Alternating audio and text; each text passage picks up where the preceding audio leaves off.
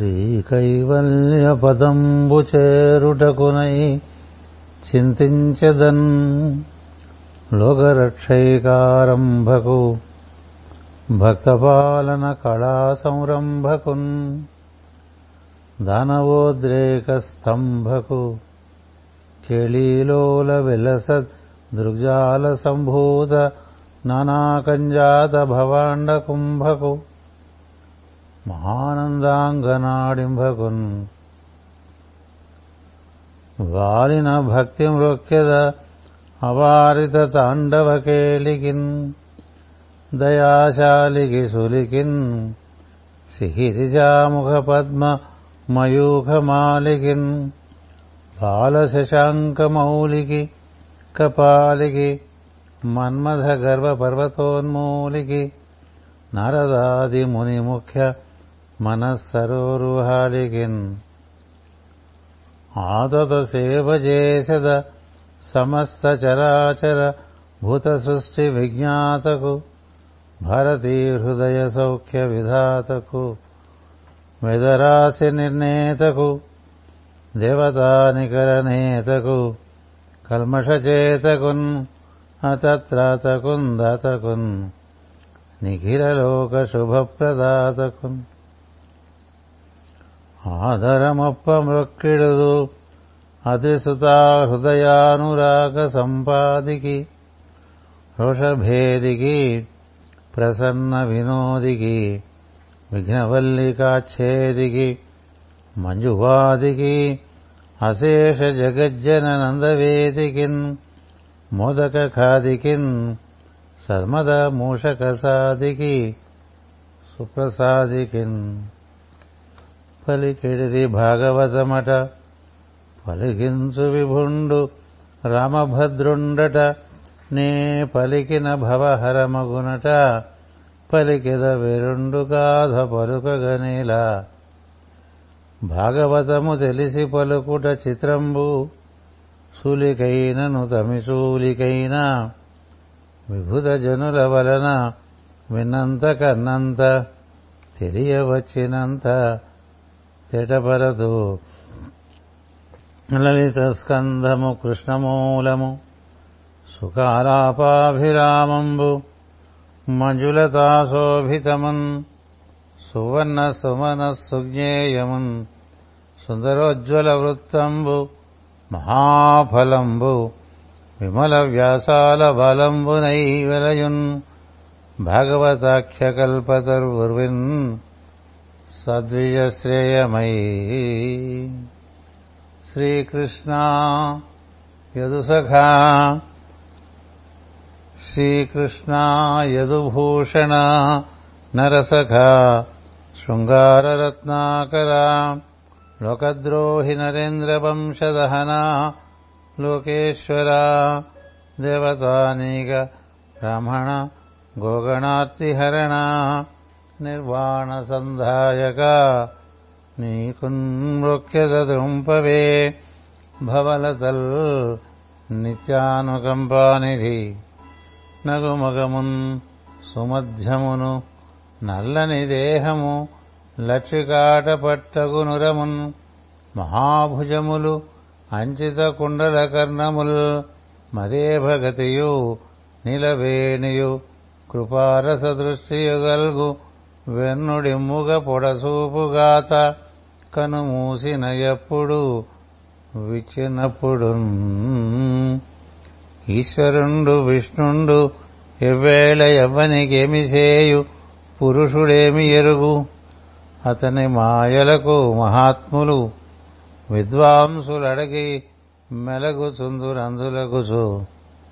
జగన్మోహన నీలకాంతి తను ఉద్దీపింప ప్రభాత నీరజ బంధుప్రభమైన క్షేలముపయింద్రంజిల్ల నీలాలక వ్రజ సంయుక్త ముఖారవిందమతిసేవ్యంబై విజృంభింప మా విజయుంజేరెడు వన్నెగాడు మది నావేశించు ఎల్లప్పుడూ ఎవ్వని చేజనించు జగమెవ్వని లోపల నుండు లీనమై ఎవని ఎందుడిందు పరమేశ్వరుడెవ్వడు మూల కారణంబెవ్వడు అనాది మధ్యలయుడెవ్వడు సర్వముంతనయైన వాడెవ్వడు వానినాత్మభవన్ ఈశ్వరున్ ఏ శరణంబు వేడెదన్.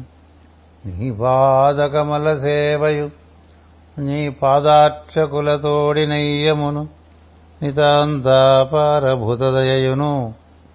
తాపస మందార నాకు దయచేయగదే.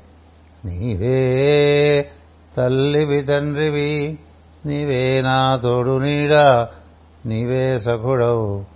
నీవే గురుడవు దైవము నీవే నా పతియు గతియు. నిజముగ కృష్ణ మా ఇంటికి విచ్చేయుము. నీ అంఘ్రి సరోజరేణు నికరము శోకం. నా ఇల్లు పవిత్రంబగు శ్రీయుత నీ భటుని బ్రోబందగదే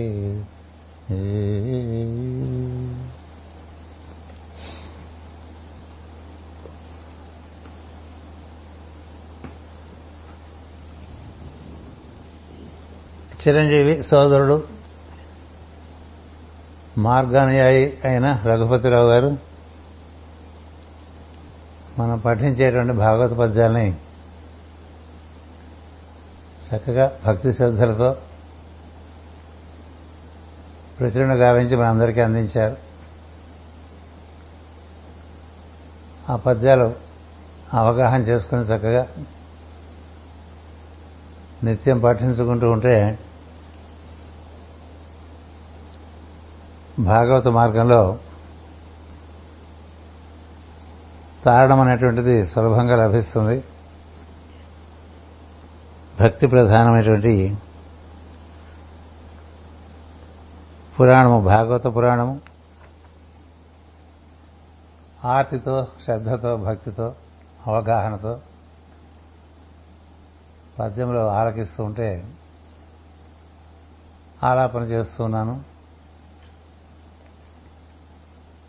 అట్టి భక్తులకి తమను తాము మరిచేటువంటి స్థితి కలుగుతుంది.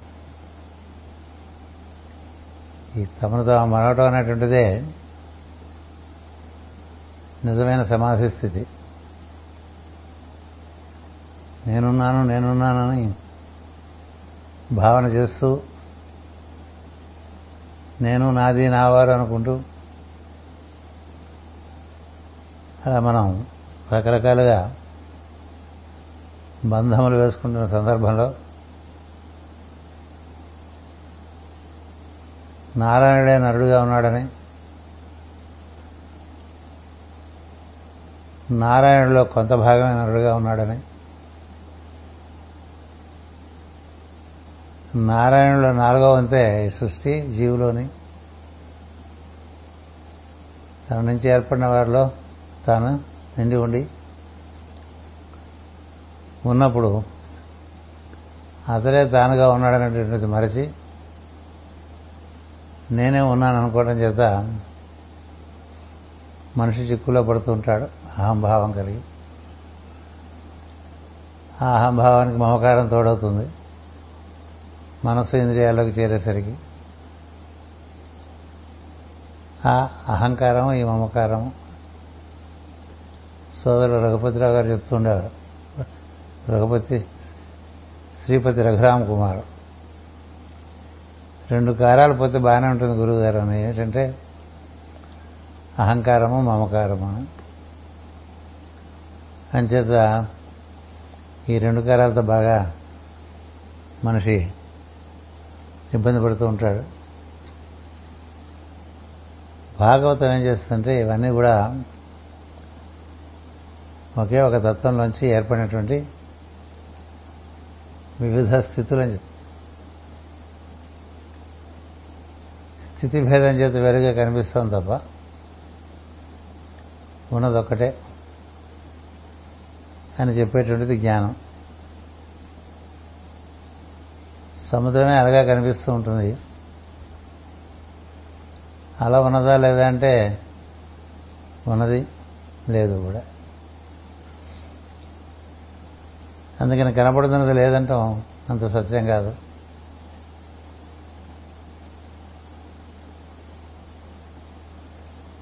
కనపడుతున్నది ఎప్పుడు అలా కనపడుతూ ఉండదు మారిపోతూ ఉంటుంది.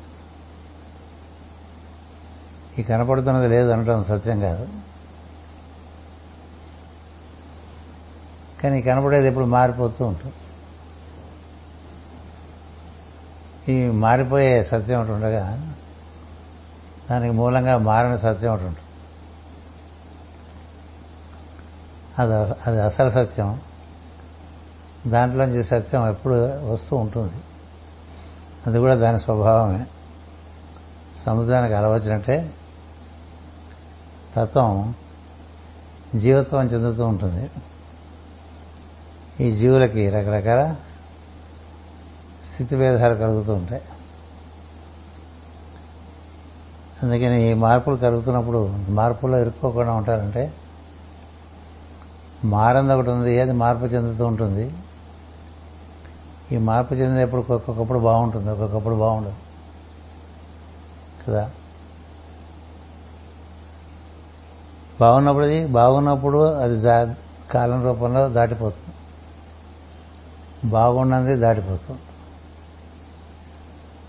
అంచేత అన్నీ వచ్చిపోతూ ఉంటాయి. ఒక బెండి తెర మీద. అందుకని వచ్చిపోయే విషయాల్లో మనం పట్టుకుంటే ఉండిపోయేవే ఉండవు. మనం విసిరేస్తే వెళ్ళిపోయేవే ఉండవు. ఇది గమనించి ఇది ఇలా జరుగుతుంది. మనం చూస్తూ మనం అంత కర్తవ్యాన్ని మనం చేస్తూ అనుభూతి చెందుదాం అనేటువంటి ఒక సమన్వయ స్థితి. ఇదంతా ఏం లేదు అని చెప్పరు ఎవరు. ఇది దానిలో చేర్పడిన రెండవ సత్యంగా చెప్తారు. అసలు సత్యం ఒకటి ఉండగా దాని మీద ఏర్పడిన రెండవ సత్యం. అది విశిష్ట అద్వైతం ఇది సత్యమే ఇది అల సత్యమే తాత్కాలికం. సముద్రం అలతో పోలిస్తే శాశ్వతం. అంటే ఒక భూగోళం. పుట్టడం పెరగటం మళ్ళీ అది లయం చెందటం అనేది ఒక సత్యం ఉంటుంది. దానికి మూలం అది శాశ్వత సత్యం. అందుకని మూలంతో ముడిపెట్టుకుని మార్పు చెందుతున్నాను గమనిస్తూ ఉంటే మనకేం జరుగుతుందంటే మన జీవితం మనకు సినిమాలా కనిపిస్తూ ఉంటుంది.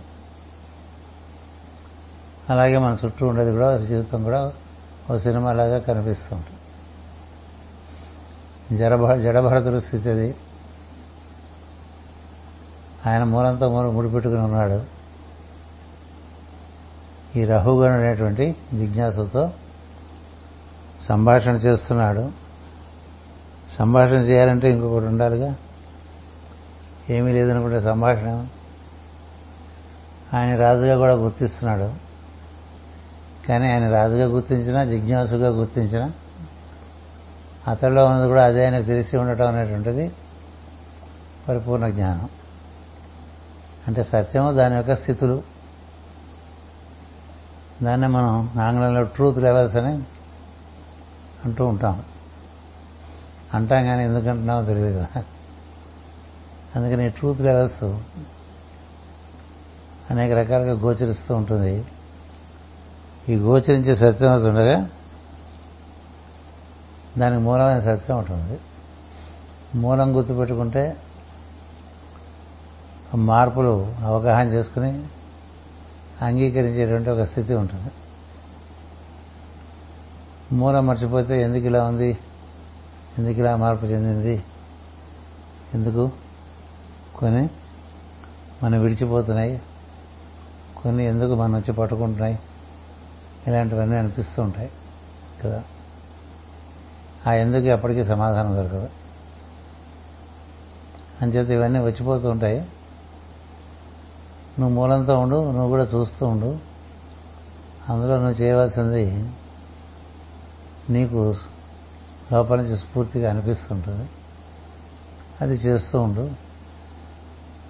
అని అక్కడి నుంచి నెమ్మదిగా మొదలు పెడతారు ఏం చేయాలంటే విషయం చెప్పడానికి. అంచేత ఈ రఘుగణుడికి జడభరతుడు ఈ విధంగా వివరణ ఇస్తున్నాడు. మాయ వలన అనేక రూపాలుగా కనిపిస్తుంది. అసలు ఉన్నదంతా పరమాణువుల సముదాయమే అన్నాడు. ఈ భూగోళం అంతయు పరమాణువుల సముదాయమే. భూగోళం అంటే మొత్తం సృష్టి అంతా కూడా అంతే.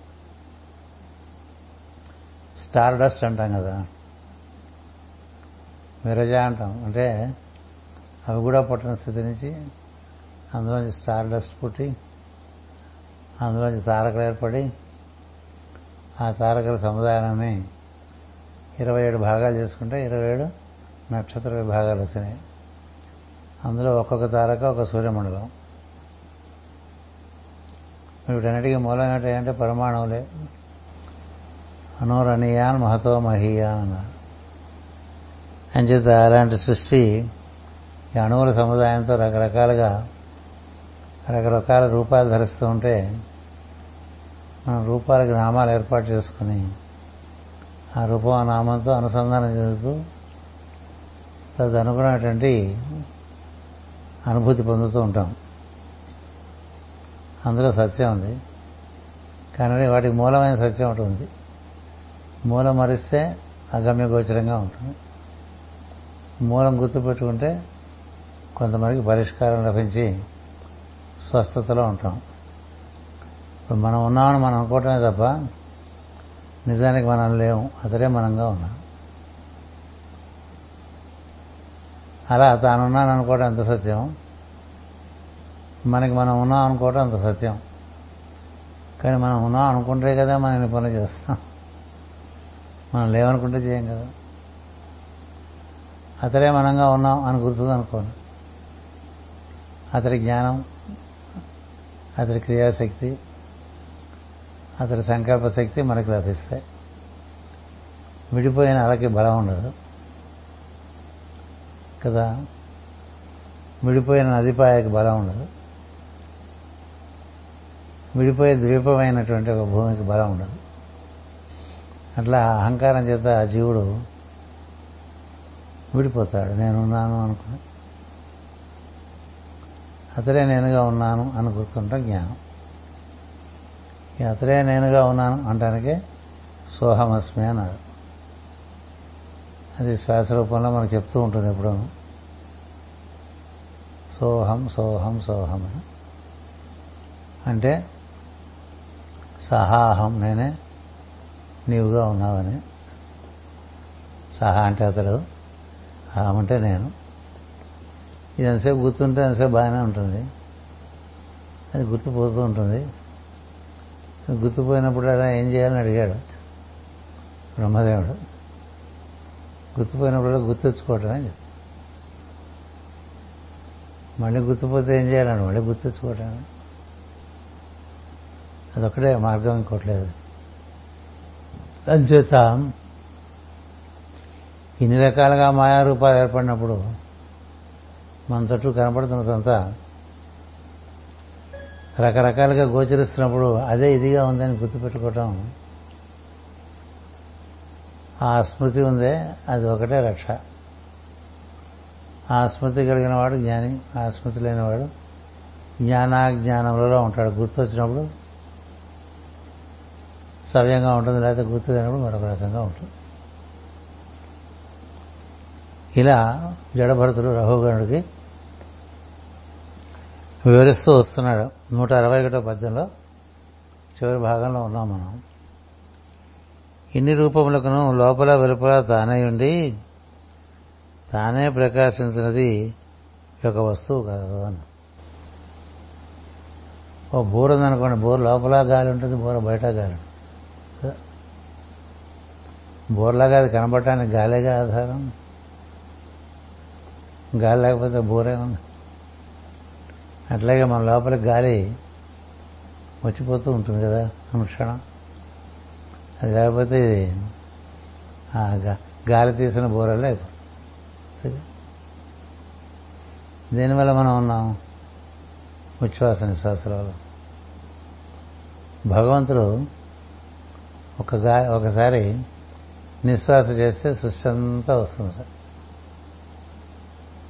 ఎంతసేపు నిశ్వాస చేస్తాడో అంతసేపు అలాగే ఉంచుతారు దాన్ని. అప్పుడు సృష్టి ఉంటుందిట మళ్ళీ ఒక ఉచ్ఛ్వాస తీసుకున్నాడు అనుకోండి మొత్తం అందులో గడిపోతుంది అలా చెప్పారు మనవాడు పెద్దలు మాస్టర్ సివి గారు కూడా అలా ఒక విశేషమైన ప్రాణాయామం చేశారు అని మాస్టర్కి గారు ఆయన రాసిన పుస్తకంలో రాశారు. ఆరు గంటల సేపు గాలి పీల్చడం ఆరు గంటల సేపు గాలి నిలబెట్టి ఉంచడం ఆరు గంటల సేపు గాలి వదిలిస్తూ ఉండటం ఆరు గంటల సేపు గాలి పీల్చకుండా ఉండటం. అలాంటివి చేశారని రాశారు. ఇది సాధ్యమా అని అడిగాను నేను మాస్టర్ గారు. వారికి సాధ్యపడ్డదని చెప్పారు. అంచేత మహాత్ములు ప్రగస్టుడు ఉన్నాడనుకోండి ఒకసారి ఒక గుక్క నీళ్ళు తీసుకుంటే మొత్తం సముద్రం అంతా పనిచేస్తుంది. అలాగే ఆ పన్నా బట్టి ఈశ్వరుడు ఒక నిశ్వాస చేస్తే ఒక సృష్టి వస్తుంది. అదే కాల పరిమాణంలో సృష్టి ఉంటుంది. మళ్ళీ ఒకసారి మనకి పీలిస్తే వెళ్ళిపోతాం. ఈ వచ్చేప్పుడు రకరకాలుగా ఎన్నెన్నో వస్తాయి ప్రజ్ఞలు. అవన్నీ రకరకాల రూపాలు ధరిస్తుంటాయి. అందుకని మనం నేను గురువారం ఒక సందేశం ఇచ్చా మన వాళ్ళకి. ఆ సందేశం ఏం చెప్పానంటే ఎదురుగా వెలుగు కనిపిస్తే పౌర్ణమి లోపల వెలుగు కనిపిస్తే అమావాస్య అని నీ లోపలే వెలుగుందనుకో దాన్నే దర్శిస్తున్నావు అనుకో బయట ఏం లేదు అది అమావాస్య. నీ లోపల ఉండే వెలుగే అది పదహారు కళలుగా బయటకు వచ్చేసరికి బయట బయట పౌర్ణమిగా వెలుగు కనిపిస్తుంది అది పౌర్ణమి. అందుకని లోపల వెలుపల ప్రకాశించే తత్వం కలిగినటువంటి దానిని దైవము అన్నారు. దైవము అంటేనే వెలుగు. అది సృష్టి ఉన్నప్పుడు బయటగా వెలుగుతూ ఉంటుంది. సృష్టి లేనప్పుడు తన లోపల వెలుగుతూ ఉంటుంది.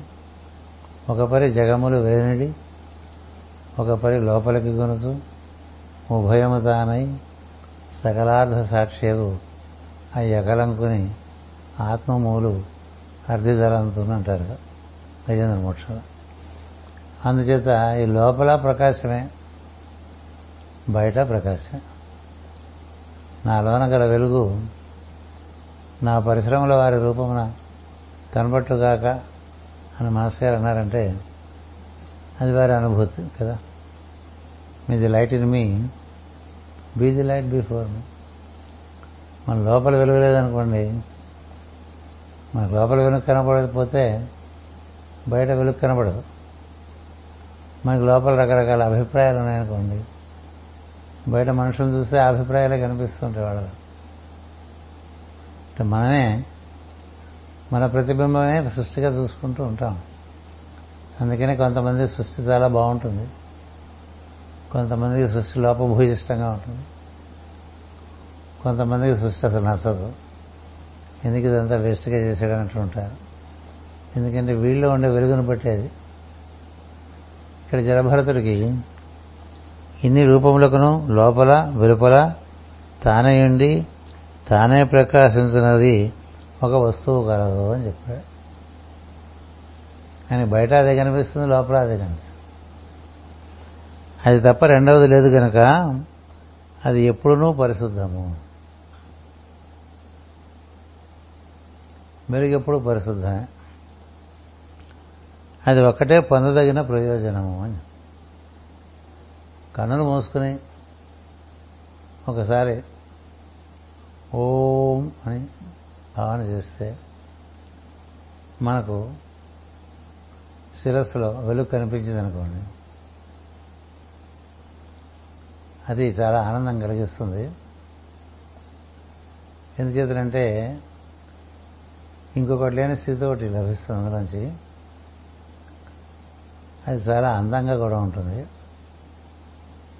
సత్యం శివం సుందరం ఉంటాను అదే సత్యం అని తెలుస్తుంది. అది చాలా సుందరంగా ఉందనిపిస్తుంది. చాలా శుభంకరంగా ఉందనిపిస్తుంది. అందులో కలిసిపోదాం అనిపిస్తుంది. అంచేత దానికి మాస్టర్ గారుగా వివరణ ఇచ్చారు. రొట్టె తినుతున్నవాడు అందులో పిండినే తినుతున్నాడు. కదా? అంతే కదా? మిగిలిన ఆకారములు కానీ పేరును కానీ తినుటకు వాని ఏమీ లేదు. ఇప్పుడు సాయంత్రం ఏం తింటామంటే రొట్టె అన్నారనుకోండి. రొట్టె అంటే పిండిగా రొట్టెగా వేసుకున్నాం. రొట్టె ఆకారం తినాం. కదా?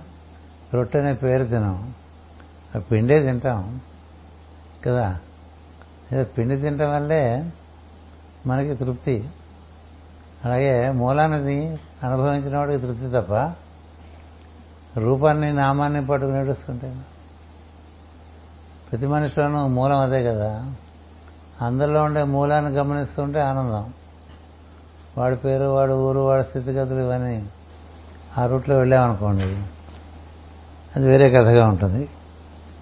ఈ ఒకే వస్తువు ఈ ఈ ఏక వస్తువే జ్ఞానం యొక్క స్వరూపము అన్నాడు. అన్నిటికీ వాటి మూలంలోకి వెళ్తే అణువుల సముదాయమే ఉంటుంది. వాటి మూలంలోకి వెళ్తే దానికి రకరకాల పేర్లు పెట్టారు. తత్వం అన్నారు. నారాయణుడు అన్నారు. పరమేశ్వరుడు అన్నాడు. పరబ్రహ్మం అన్నారు. ఎక్కువ పేర్లు పెట్టుకుని వాటి యొక్క మూలం తెలియక వేరు వేరు అనుకుంటూ ఉంటాం. పర అంటే బియాండ్ అర్థం. అన్నిటికీ పరమైంది. అక్కడి నుంచి అన్ని దిగి వస్తాయి అనమాట జ్ఞానమనగా తెలియబడినది కాదు. తెలియవాడు తెలియబడినది తెలియట అని పిలువబడు. మూడు రొట్టెలను దేంతో చేయబడినవో ఆ పిండియే జ్ఞానము. జ్ఞానం అంటే ఏం తెలుసుకుందాం అనుకుంటున్నాం? ధ్యేయం. ఒక గోల్ ఉంటుంది. తెలుసుకుందాం అనుకునేవాడు ఉంటాడు. తెలుసుకోవడం అనే ప్రక్రియ ఉంటుంది. ఈ మూడు కరిగిపోయి ఒకటే ఉంటుందన్నమాట. అంటే పిండి రొట్టె రూపం అనేటువంటి పోయి పిండే మిగిలిపోయినట్టు. అట్లా ఉన్నప్పుడు తాను కూడా ఉండడు. ఎందుకంటే తాను కూడా అందులోంచి వచ్చినవాడు కాబట్టి తాను లేని స్థితి కలుగుతుంది. తాను లేని స్థితి కలిగినప్పుడు చాలా హాయిగా ఉంటుంది. అందుకనే మిగతా స్థితుల కన్నా అంటే కళ కన్నా మెలకు కన్నా నిద్ర ఎక్కువ బాగుంటుంది.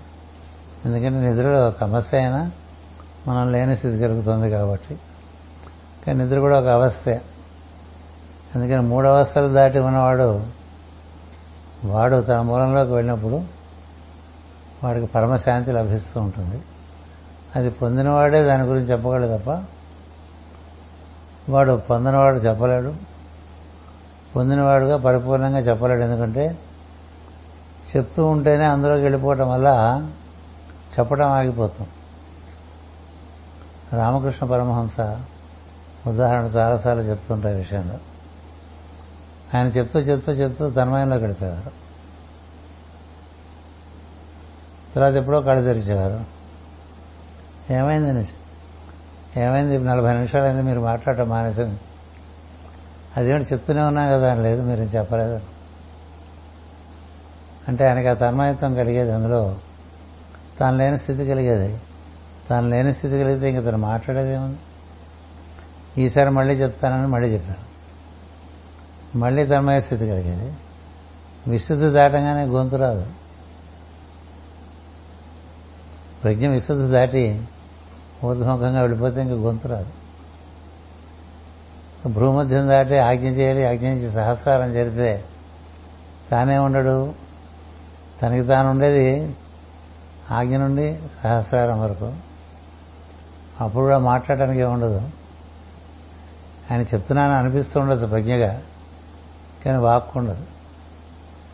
అట్లా పదహారు సార్లు ప్రయత్నం చేసి ఇది చెప్పగలిగిన విషయం కాదు మీరు కూడా సాధన చేసి పొందగలిగిన విషయమే అని చెప్తాడు.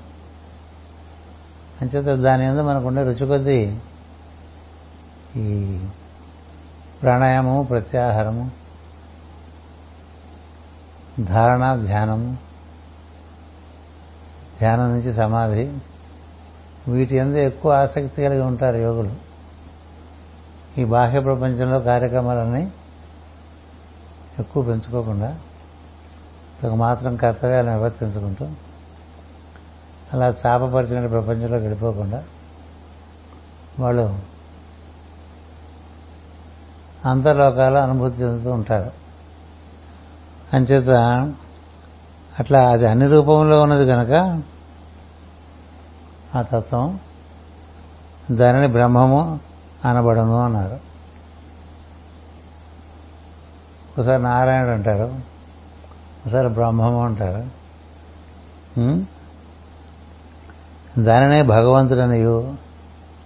భగవంతుడు అంటే భగము అంటే త్రిభుజం. భగము అంటే స్త్రీ అని చెప్తారు. అంటే త్రిభుజాకారంగా ఉంటుందని. అందులోంచి దిగొస్తాడు ఆయన. ప్రకృతిలోంచి దిగి వస్తాడు పరతత్వం. అలా దిగి వచ్చాడు కాబట్టి అది కూడా ఆయన దగ్గర నుంచే వచ్చింది కాబట్టి దాన్ని ఆయనే పొంది ఉంటాడు కాబట్టి ఆయన భగవంతుడు అంటారు. అంటే భగము నుండి దిగి వచ్చేవాడు అంటే సత్వరజస్తమ గుణాలతోనూ లేక కాలము ప్రకృతి శక్తి అను అట్లా త్రిభుజాలు కట్టుకుని దిగొస్తూ ఉంటాడు. అందుకని భగవంతుడు అంట భాగవతం ప్రథమ స్కంధంలోనే భగవంతుడు అనగా ఏమి అని తాటికాయంత అక్షరాలు హెడ్డింగ్ పెట్టి మస్ రాసి రాసిచ్చారు. ఈ నిర్వచనాలన్నీ బాగా మనలో కరిగిపోయి ఉండాలి. జీర్ణమై ఉండాలి. లేకపోతే ఎప్పటికప్పుడు అన్ని కొత్తగా ఉంటాయి. దానినే భగవంతుడనియు అంతర్యామి అనియు అంతర్యామి ఎప్పుడవుతాడు? ఒకటి ఏర్పాటు చేసి అందులో ప్రవేశిస్తే అంతర్యామి. అదేం ఏర్పాటు చేయకపోతే అంతా ఆయనే. అంతర్యామి కొంతే అంతా దిగడు. కొంత దిగుతాడు. అందుకని బహిర్యామి కూడా మనకి ఇల్లు కడితే చోట్లో ఈ చోటు ఇంట్లోనే ఉంది బయట ఎంత ఉంది? కదా? దిగిన భాగం చాలా ఎక్కువ. దిగిన భాగం కొంత దిగిన భాగం భాగం. అందుకని వాళ్ళు వేదంలో అంతర్బహిష్య తత్సర్వం. లోపల ఉంది బయట ఉంది. ఈ లోపల ఉన్న వాటికి రకరకాల మార్పులు ఏర్పడ్డాయి. ఆ బయట ఉన్న వాటికి మార్పులు ఉండవు త్రిపాదస్య అమృతం దివి అని మూడు పాదాలు దిగదు. అది ఎప్పుడు దివ్యంగానే ఉంటుంది. త్రిపాదూర్ధ ఉదయత్ పురుష. దానికన్నా ఇంకా పైన ఉంటాడు ఆయన. అతను విశ్వం అంతా కూడా అతిక్రమించి ఉంటాడు. ఇట్లా చదువుతూ ఉంటాం పురుష సూక్తం గబగబా చదివేస్తాం కానీ ఆ భావం అర్థం చేసుకుంటే ఒక వాక్యం చాలు. త్రిపాదూర్ధ ఉదయత్ పురుషాన అన్న తతో విశ్వన్యక్రామతన శాసనా నశనే అభి అంటాం కదా. అంటే ఏమిటి? స ఆసనములు నా ఆసనములోనే. అంటే రూపాల్లో కొన్ని ఒక రూపాన్ని ఒకటి తినే ఉంటాయి. ప్రాణం ఉన్న జీవులు మిగతా ప్రాణాన్ని తింటూ ఉంటాయి. కదా? రూపాన్ని తింటూ ఉంటాయి. ప్రాణం లేని జీవులు తినవు కదా? అవి అసనములు నా అసనములు అన్నారు. ఈ అసనములు నా ఆసనములు అయిపోతాయట. ప్రాణం గలవి ప్రాణం లేనివి అయిపోతాయి. ప్రాణం లేనివి ప్రాణంగా మారిపోతుంటాయి. ఇలా కెమిస్ట్రీ అంతా కూడా ఆయన నుంచే నడుస్తున్నాయని చెప్తాను పురుష సూక్తం అర్థం చేసుకుంటే చాలా మహత్తరమైనటువంటి అవగాహన ఏర్పడుతుంది. అంచేత ఈ అవగాహన లేకుండా భగవంతుడి ఆరాధన అదేదో పిచ్చుకోల. కదా? అదేమిటో తెలియకుండా దాన్ని ఆరాధన చేయటం అనేది అందుకని జ్ఞానం లేని భక్తి అది. మూఢభక్తి అని చెప్తుంది ఈ భగవత్ తత్వం తెలియకుండా భగవద్ ఆరాధన చేసేవాళ్ళు వాళ్ళు చేస్తున్నది ఏమిటో వాళ్ళకే తెలియదు ఎందుకు చేస్తున్నారో తెలియదు ఏదో కోరి ఏదో చేసి ఏదో కష్టపడుతూ ఉంటారు కదా. తత్వం తెలుసుకుని తదనుగుణంగా చేసుకుంటూ ఉంటే మనలో పరమశాంతి పెరుగుతూ వస్తూ ఉంటుంది. అవగాహన పెరిగిన కొద్దీ మనకి సమాధానాలు లభిస్తూ ఉంటాయి. తద్వారా మనకి స్థిత ప్రజ్ఞత్వం అంటాం కదా. అది ఎప్పుడు మనతో ఉంటూ ఉంటుంది. అందుచేత ఈయన్నే బ్రహ్మం అంటారు. ఈయనే భగవంతుడు అంటారు. ఈయనే అంతర్యామి అంటారు. ఇది ఒక్కటే సత్యము. ఇది దీని ఎందుగల భేదములన్నీ జగత్తుగా ఏర్పడుతున్నవి దీంట్లోంచి ఏర్పడేవన్నీ కూడా జగత్తు. జగత్ అంటే జాయతే గమ్యతే ఇది జగత్ అన్నారు. అట్లా పుట్టి అలా మార్పులు చెందుతూ వెళ్తూ ఉంటుందిరా. పుడుతుంది. అంతకుముందు లేనిది ఉన్నట్టుగా కనిపిస్తుంది. కదా? అంతకుముందు లేనట్టుగా ఉంటుంది. ఇప్పుడు పిల్లలు పుట్టారు. అంతకుముందు మనకు లేనట్టే కదా? లేనిది ఉన్నట్టుగా అనిపిస్తుంది కదా? ఉన్నట్టుగా అనిపించింది పుడుతుంది కదా? పుట్టిన తర్వాత పెరుగుతుంది కదా? పెరిగి వృద్ధి చెందుతుంది కదా? కొంతకాలం అయిపోయిన తర్వాత నిద్రపోతుంది కదా? పెరిగిన తర్వాత మళ్ళీ తరుగుతుంది. ఇట్లా ఆరు రకాల మార్పు చెందుతూ ఉంటుంది ఎప్పుడు. అది అమ్మవారి స్తోత్రాలను పంచకృత్య పరాయణ అంటారు. ఇట్లా పుట్టడం పెరగటం వృత్తి చెందటం తిరోధానం చెందటం మళ్ళీ లేనట్టుగా అయిపోవటం అని. ఐదు రకాలుగా మారుస్తూ. ఇదంతా జగత్తు. కదా? ఈ ఏర్పడిన జగత్తు దాన్ని అసత్యం అన్నారు. అసత్యం అంటే మాస్టర్ ఎంత బాగా రాశారంటే అసత్యం అనగా లేదని కానీ పనికిరాదని కానీ అర్థం కాదన్నారు అది విశిష్టాద్వైతం అది సమన్వయం. రామాంజాచార్యులు వరచిన సమన్వయం. అలా లేదంటే కొద్ది ఉంది అలా. కానీ అలా వస్తుంది పోతుందని కూడా తెలిసి ఉండాలి అలాగే స్థితిభేదం ఉంది సముద్రానికి లేదు. కదా? అందుకని అలా జగత్తు సముద్రం సత్యం. సముద్రం అనే సత్యం మీద అలా వచ్చిపోతూ ఉంటుంది. అలాకుండే గుణాలు అలాకు ఉన్నాయి. అలా అనుభూతి అలాకు ఉన్నది. అందుకని అది వచ్చిపోయేది అసత్యం అంటే లేదని కాదు పనికిరాదని కాదు. దానికి దీనికి భేదం ఉన్నది. అసలు సత్యంలోంచి పుట్టిన ఇంకో సత్యం అన్నారు మాస్టర్ గారు. అది రామానుజాచార్య వారు ఇచ్చినటువంటి ఇప్పుడు మనకి ఎప్పుడు చెప్తుంటాను నీరు మంచుగడ్డుగా ఏర్పడ్డది. నీటికుండే గుణం వేరు మంచుగడ్డకుండే గుణం వేరు. కదా? మళ్ళీ ఆ మంచుగడ్డ ఒక గ్లాస్ లాగా తయారు చేసి అందరూ నీళ్ళు పోసుకోవచ్చు కదా? కానీ నేను మంచుగడ్డ ఒప్పుకోనంటే ఎట్లా? ఉందిగా? మంచుగడ్డ మొహం మీద కొడితే దెబ్బ తగ్గుతుంది ఒక గ్లాస్ మొహం మీద నీళ్ళు మొహం మీద చిమ్మితే అంత దెబ్బ తగదు తేడా లేదు. కాబట్టి ఉన్నది ఇందులోంచి పుట్టిన సత్యం కాబట్టి అది సెకండరీ ట్రూత్ అన్నారు. రెండవ సత్యం. రెండూ కలిపి సత్యం అనేటువంటిది వేదంలో వాక్యం. అందుకని అద్వైతం అద్వైతం ఇదంతా ఏం లేదు ఇదంతా ఏం లేదంటే కుదరదు. ఇదంతా ఏం లేదని అట్లా తలుపులోంచి కాక గోడలోంచి వెళ్తే మహంభవద్దు కదా? అంచేత ఇది ఉన్నది.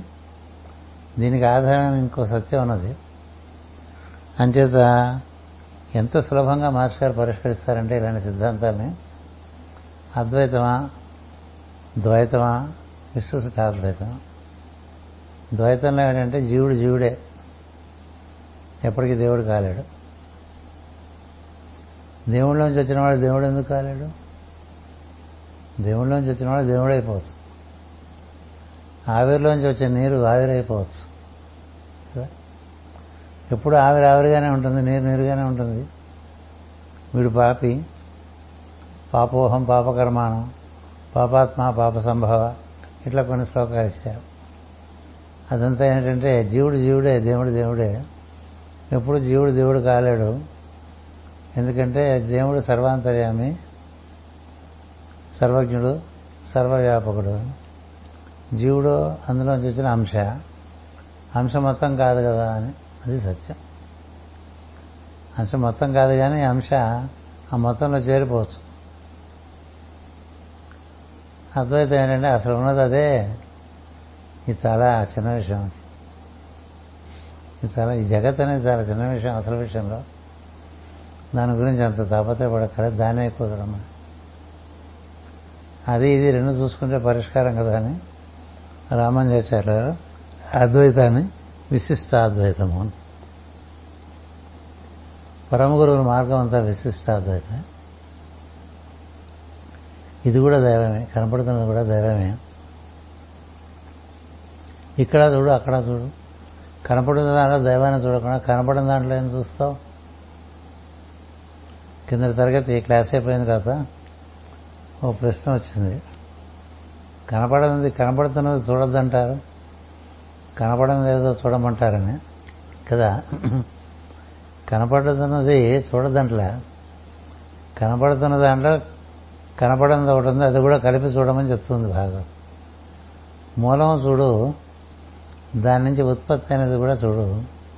మొత్తం కలిపి సత్యంగా చూడు అని వేదం చెప్తోందని సత్యము అసత్యము రెండు కలిపి సత్యం అనేటువంటి మరొక సత్యం. అంచేత జగత్తు మిథ్య కాదు నువ్వు చూసే జగత్తు మిథ్య అంటారు.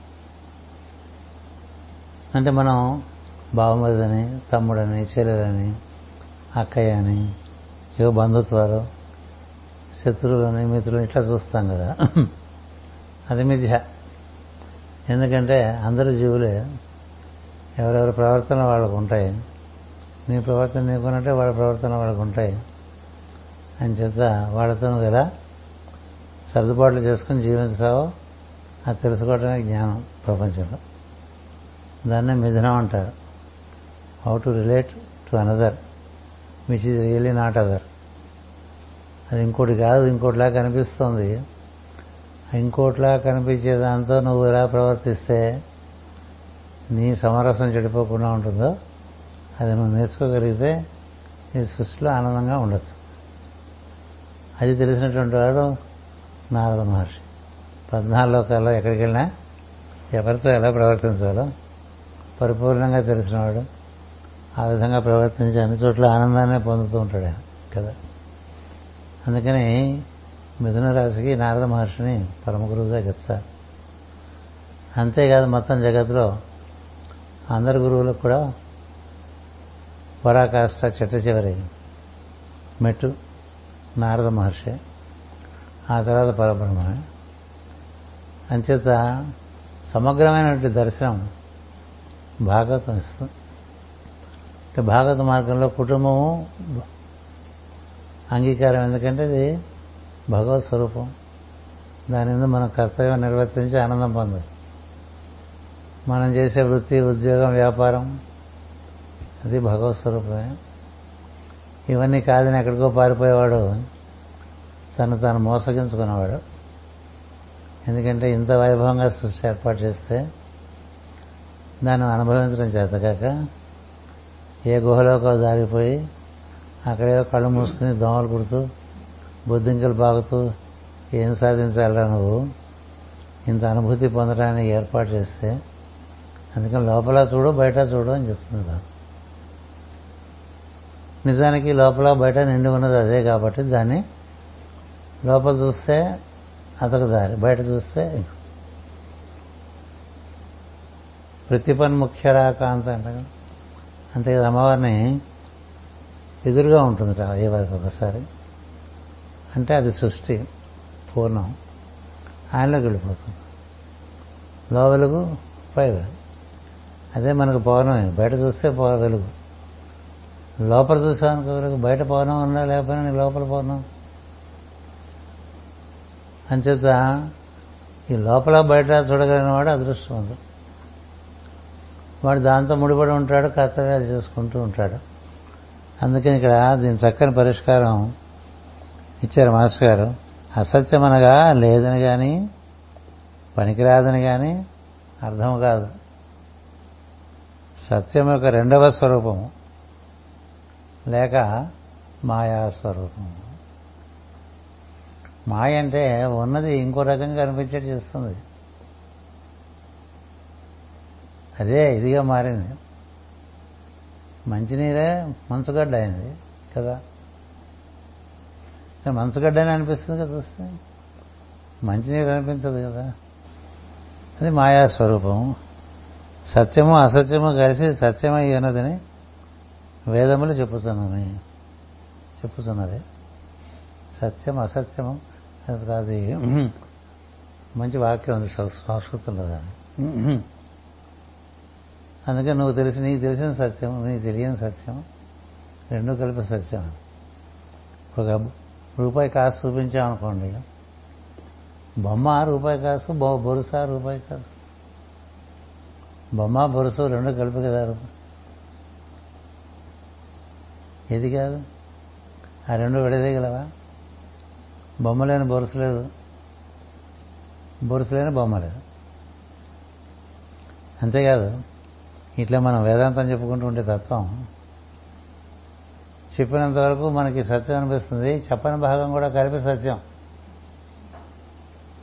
That is always something that is unsaid when you say something మనం ఒకటి చెప్తుంటే కొంత చెప్పకుండా ఉండే భాగం ఉంటుంది కదా. మరి చెప్పకుండా భాగం కూడా కలిపితే కదా పూర్ణ సత్యం అవుతుంది. అందుకని సత్యాన్ని ఎప్పుడూ పరిపూర్ణంగా చెప్పలేరు అని చెప్తా. ఎందుకంటే చెప్పేవాడు కూడా సత్యమే కదా. మరి మీరు వేడిగా ఉండిపోయాడుగా చెప్పేవాడు?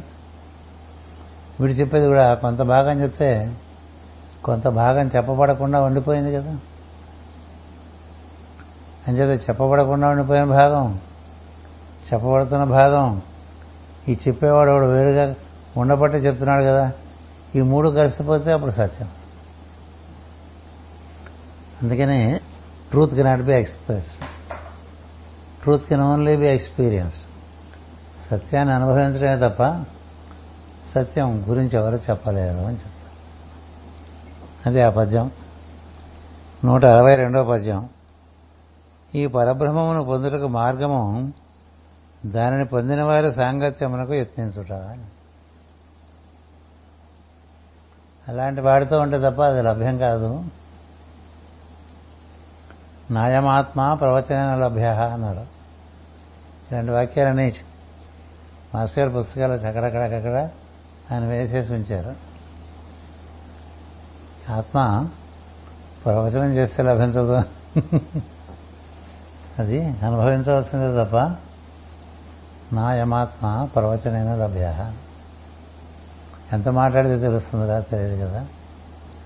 అది పొందినవాడి పక్కన కూర్చున్నాం అనుకో వాడి సాంగత్యంలో నీకు కూడా దబ్బుతుంది. అది అయస్కాంతీకరణ ఉంటాం అయస్కాంతం పక్కన చేరిన ఇనుప ముక్క క్రమంగా దాని ప్రయత్నం లేకుండానే అయస్కాంతం అయిపోతుంది. అది ఏం చేసింది? పక్కన కూర్చుంది అంతే కదా? ఈ ఇనుప ముక్క అలాంటి అయస్కాంతం పక్క చేరలేదనుకోండి ఎన్ని సంవత్సరాల పైన ఇనుప ముక్కగానే ఉంటుంది అది. అదొక పరిష్కారం ఇచ్చాడు భరతుడు. అంటే సత్సంగత్వం అనేటువంటిది. అంటే సత్సంగత్వం అంటే సత్యంతో కూడి ఉండటం. సత్యంతో ఎప్పుడు కూడి ఉండేవాడితో మనం కూడి ఉన్నాం. కూడి ఉంటే వాళ్ళలోంచి ఆ ప్రకంపనలు సాన్నిధ్యపరంగా మన వద్దకు వస్తూ ఉంటాయి. ఆయన మనకేం బోధ చేయక్కలే ఎందుకంటే దాని యొక్క తత్వం అది అది బ్రహ్మం. అది ఎప్పుడు వికాసం చెందుతూ అలా తరంగాలు తరంగాలు తరంగాలుగా అన్ని పక్కలకి దశ దిశలో వ్యాప్తి చెందుతూ ఉంటుంది. దాని దాని లక్షణమే అది. దాని వ్యాప్తి కదా దాని యొక్క లక్షణం. అంచేత దాంతో కూర్చుంటే అది పరిసరాలన్నీ గోళాకారంగా వ్యాప్తి చెందుతూ ఉంటుంది. గోళాకారం అని ఎందుకంటున్నానంటే తూర్పు పడమర ఉత్తరం దక్షిణం తర్వాత నాలుగు మూలలు పైన కింద అన్ని కలిపితే ఒక గోడంలాగా ఉంటుంది. అది అలా వ్యాప్తి చెందుతూనే ఉంటుంది దాని పని అది. సర్వవ్యాపకత్వం ఉంది దానిలో. అందులో సర్వజ్ఞత్వం కూడా ఉంది. అందుకని ఈ పక్కన కూర్చున్నవాడు వీడికి తెలిసిపోతూ ఉంటాయి తెలిసిపోతుంది ఆశ్చర్యంగా ఉండదు? ఆయన ఏం చెప్పరా ఈయన తెలిసిపోతుంది అక్కడ ఉండే శక్తి సమర్థాలు కూడా ఇక్కడికి సరఫరా అయిపోతుంటాయి. సాంగత్యంలో ఉండే గొప్పతనం అది. అది పరబ్రహ్మమును పొందుటకు మార్గము దానిని పొందిన వారి సాంగత్యమునకు యత్నించుట. అందుకనే మహాత్మ దగ్గర వెళ్ళి ఊరికే మన మెంటల్ ప్రొజెక్షన్స్ అని పెట్టకుండా కూర్చుని ఉంటే అట్ల నుంచి వచ్చేవన్నీ అలా తరంగాలు అలా అందుకుంటూ ఉంటే అక్కడ ఏమంటే ఇక్కడికి అది వస్తుంది. అక్కడ చిరాకు ఉండదు కదా. కొంతమంది కూర్చుంటే పక్కన మామూలుగా ఉండేటప్పుడు కూడా చిరాకు పుడుతుంటుంది కదా. కొంతమంది పక్కన కూర్చుంటే బాగుంటుంది. ఎంతసేపు కూర్చున్నా బాగుంటుంది. అట్లా కూర్చుని పోయేవాళ్ళు ఉన్నారు. కూర్చుని పోయి అలా అయిపోయిన వాళ్ళు కూడా ఉన్నారు. ఎలా కథలు ఉన్నాయి. మనం చెప్తూ ఉంటారు జనబుద్ధిజం అని అది పరాకాష్టం చెప్తారు ఈ రోజుల్లో అందరూ. అది చాలా సనాతనమైన మార్గం. అది గురు శిష్య సాంప్రదాయం. ఇవాళ మీరు రాధామాధవ యాప్ చూస్తే అన్నీ ఉంటాయి. ఎంత చూస్తారో నాకు డౌటే. ఎందుకంటే బిజీ మైండ్ కదా. ఏది చూడం. అన్నీ మన చుట్టూ తిరుగుతుంటాయి జ్ఞానపరమైన విషయాలు. మనం చూసుకోం. మనలో నారాయణుడు ఉన్నాడు. మన నరులమై ఉన్నాము. మనలో మా నారాయణతో మనం అనుసంధానం చెందితే ఇక్కడ చెప్పిందే జరుగుతుంది. నీలో ఉండేటువంటి ఈశ్వరుడను కొంతమంది ఈశ్వరుడు అంటారు. కొంతమంది నారాయణ ఈ పేర్ల గోలు ఎక్కువ మనకి. ది గాడ్ ఇన్ మ్యాన్ అంటారు. ది మ్యాన్ ఇన్ గాడ్ అంటారు. నారాయణలో నరుడు. అంటే మ్యాన్ ఇన్ గాడ్. నరులలో నారాయణుడు. అంటే మనలో ఉండే నారాయణని ఈశ్వరుడు అని కూడా అంటారు. ఆ ఈశ్వరుడితోనూ అనుసంధానం చెంది కూర్చున్నావు అనుకో నీకు అక్కడి నుంచి అన్నీ లభిస్తూ ఉంటాయి. ఆ ఈశ్వరుడు గురువు నువ్వు శిష్యుడు. అలా ఎలా వీలుపడుతుందండి అంటే అలా వీలుపడ్డవాడు ఒకడు ఉంటాడు. తనలో ఉండే ఈశ్వరుడితో అనుసంధానం చెంది కూర్చునేవాడు ఉంటాడు. వాడితో కూర్చో నీకో ఇప్పుడు కృష్ణుడు అర్జునుడికి చెప్పాడు కృష్ణుడు నారాయణుడు అర్జునుడు నరుడు అంటారు కదా. అర్జునుడు వినంతసేపే వినప్పుడు సొంత బుద్ధి వచ్చేస్తుంది. మన పరిస్థితి అదే. అందుకని నరుడు మనలో ఉండే నారాయణుడు లేదు జీవుడు తనలో ఉండేటువంటి ఈశ్వరుడితో అనుసంధానం చెందినప్పుడు అక్కడి నుంచి ఇక్కడికి కలిగేటువంటి సాంగత్యం వల్ల సాన్నిధ్యం లభించి ఆ సాన్నిధ్యంలోంచి ఇచ్చా జ్ఞానము క్రియ మూడు తెలుస్తూ ఉంటాయి. సో మనకు చేత కావట్లేదనుకో చేతనోడు పక్కన వెళ్ళి కూర్చోని చెప్పు. కూర్చుంటే వాడి నుంచి వీడికి మనం పాట పాడుతుంటాం కదా జ్యోతిపే జ్యోత జగా జగాతే చెలయ జలాతే చెలయ. ఒక దీపంతో ఇంకో దీపం అంటించుకున్నట్టు. ఒక అయస్కాంతంతో ఎన్ని ముక్కలైనా అయస్కాంతీకరణం చేసుకో. మనం పక్కనే కూర్చొని ఏవేవో ఆలోచనలు చేసుకుంటున్నాం అనుకోండి. గురుగారు పక్కన కూర్చున్నా మనకి తట్టడి ఆలోచనలు బుట్ట నిండా ఆలోచనలు ఆ బుట్టలో మనం అట్లా తిరుగుతూ తిరుగుతుంటే పక్కన గురువు కూర్చున్నావుటే ఇంకోటి కూర్చున్నావుటే కదా? ఓరియంటేషన్ లేదు కదా. ఓరియంటేషన్ లేనప్పుడు సరఫరా ఉండదు. అంచేత అందదు. అంచేత వాళ్ళని సేవించుకుంటూ ఉండు వాళ్ళతో ఉండు అదో మార్గం. ఈ రహుగణుడు అలాంటి పనులు ఇంతవరకు ఏం చేయలేదు. ఏదో సంపాదించాడు కొంత. పుస్తక జ్ఞానం. కదా? విషయాలు తెలుసు. అనుభూతి లేదు. అలా చాలామంది. ఎంతో విషయ సంపత్తి ఉండి పాండిత్యం ఉండి ఏ అనుభూతి లేదు. అంతకన్నా దుఃఖం ఇంకోటి లేదు. కదా? ఎంతో విన్నావు మామిడి పండు గురించి. తినలే? అది ఎలా ఉంటుంది? అలా ఉంటుంది. చాలా దుఃఖంగా ఉంటుంది కదా. దాని గురించి ఇన్ఫర్మేషన్ పక్కన మామిడి పండు ఉన్నా కూడా చూడలేదు అందుకని నీ ఇన్ఫర్మేషన్ ప్రొజెక్ట్ చేసేస్తావు.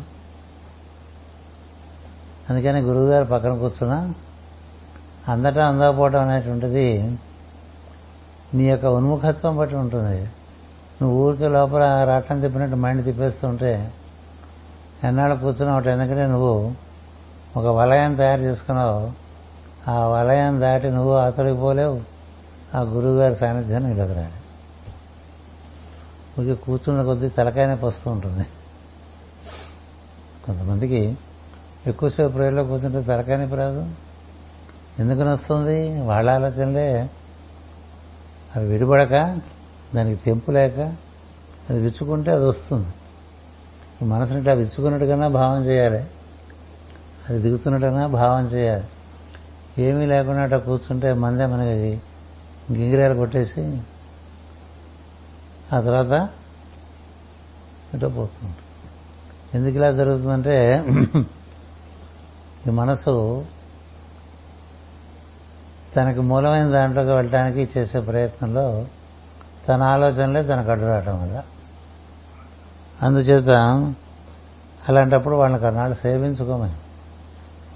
వారిని సేవించుకున్నట్టు మాత్రమే ఇతర మార్గములకు ఇతరు అందరు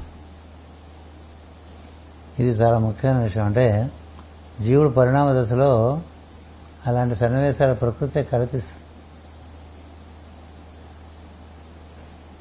ఎందుకంటే ప్రకృతి తల్లి లాంటిది. జీవుడు ఈ స్థితి చేరితే ఆ స్థితికి మహాత్ములే వచ్చి చేరిపోతారు. కదా? ఇప్పుడు ఎవరో ఇంటికి మహాత్ములు వచ్చారు. ఆ ఇంట్లో సేవ చేయడానికి ఒక పని మనిషి ఉంది. ఆ పని మనిషికి ఒక కొడుకున్నాడు కదా? పని మనిషి పని చేసుకుంటుంది. నాలుగు నెలలు ఉంటారు వీళ్ళంతా జాగ్రత్తగా పనిచేయండి అని చెప్పాడు ఇంటి యజమాని. వాళ్ళు సేవించుకున్నారు. వాళ్ళు సేవ చేసుకోవడంలో హడావుడి పడిపోతూ ఉన్నారు. పని మనిషి పని హడావుడిలో ఉండిపోయింది. ఆ పని మనిషి కొడుకు వీడు మాట్లాడుకుంటూవన్నీ వింటూ ఉంటే వాడికి అవన్నీ ఆకర్షణీయంగా కనిపించి వాళ్ళు ఎంత రాత్రిపూట అర్ధరాత్రి దాటి గోష్ఠి చేసుకుంటున్నా అట్లా తలుపు చాటు నుంచి వింటున్నాడంటే అతడు ఎంతటి వాడై ఉండాలి? ప్రజ్ఞాపరంగా. చూసి ఆశ్చర్యపోయారు కదా? ఆశ్చర్యపోయి అతనికి ఉపదేశం ఇచ్చి అటుపైన సాన్నిధ్యం ఇచ్చారు అతడే నారదుడు. అది ఈ జన్మ కథ కాదు. ముందు కల్పంలో ముందు కల్పంలో తనకు జరిగినటువంటి విషయం. మనకి మొన్న ఏం తిన్నామో చెప్పలేము కదా? మన మధ్యాహ్నం ఏం తిన్నాం? కూరంటే చెప్పగలరా? చెప్పలేము చాలా గుర్తు తెచ్చుకుంటే కానీ అలాంటిది నారదుడికి ఈ సృష్టి ముందు సృష్టిలో తాను మొట్టమొదటి పొందిన జ్ఞానం దగ్గర నుంచి అంతా గుర్తు అది ఎలాంటి ప్రజ్ఞ? అందుకని ఆ మహాత్మను మనం కోరుకుంటే వస్తారా? మరి చూడండి ఎలా ఏర్పాటైందో.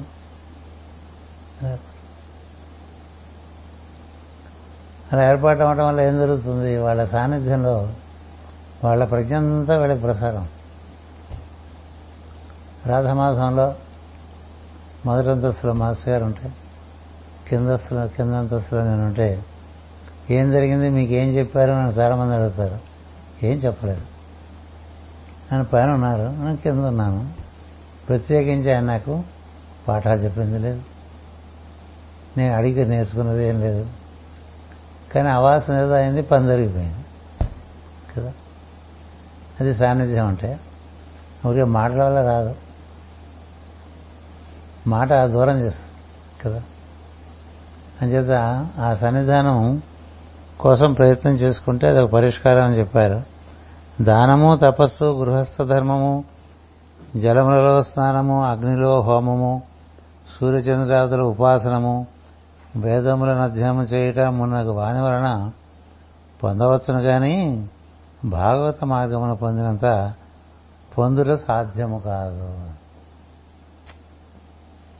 ఎన్నో రకాలుగా ఎన్నో విషయాలు పొందొచ్చు. కానీ ఈ భాగవత మార్గంలో పొందినట్లుగా ఇదేంటంటే మొత్తం నుంచి మొత్తం పూర్ణమద పూర్ణమిదం. పూర్ణాత్ పూర్ణముదచ్చతే పూర్ణశ పూర్ణమాదాయ పూర్ణమేవా వశిష్యతే అంట పూర్ణంలోంచి పూర్ణమే వస్తుంది. ఆ పూర్ణంలోంచి మళ్ళీ పూర్ణమే వస్తుంది. అంచేత అది పూర్ణం కాబట్టి ఇది పూర్ణం. ఇందులోంచి పూర్ణం తీసేస్తే పూర్ణం పూర్ణంగానే ఉంటుంది. కదా? జీరో మైనస్ జీరో జీరోయే ఎన్ని జీరోలైనా అందులో జీరో జీరోగానే ఉంటుంది తగ్గిపోదు. కదా? అట్లా ఒకటి నుంచి ఒకటికి అందే జ్ఞానం భాగవత మార్గంలో అత్యద్భుతం.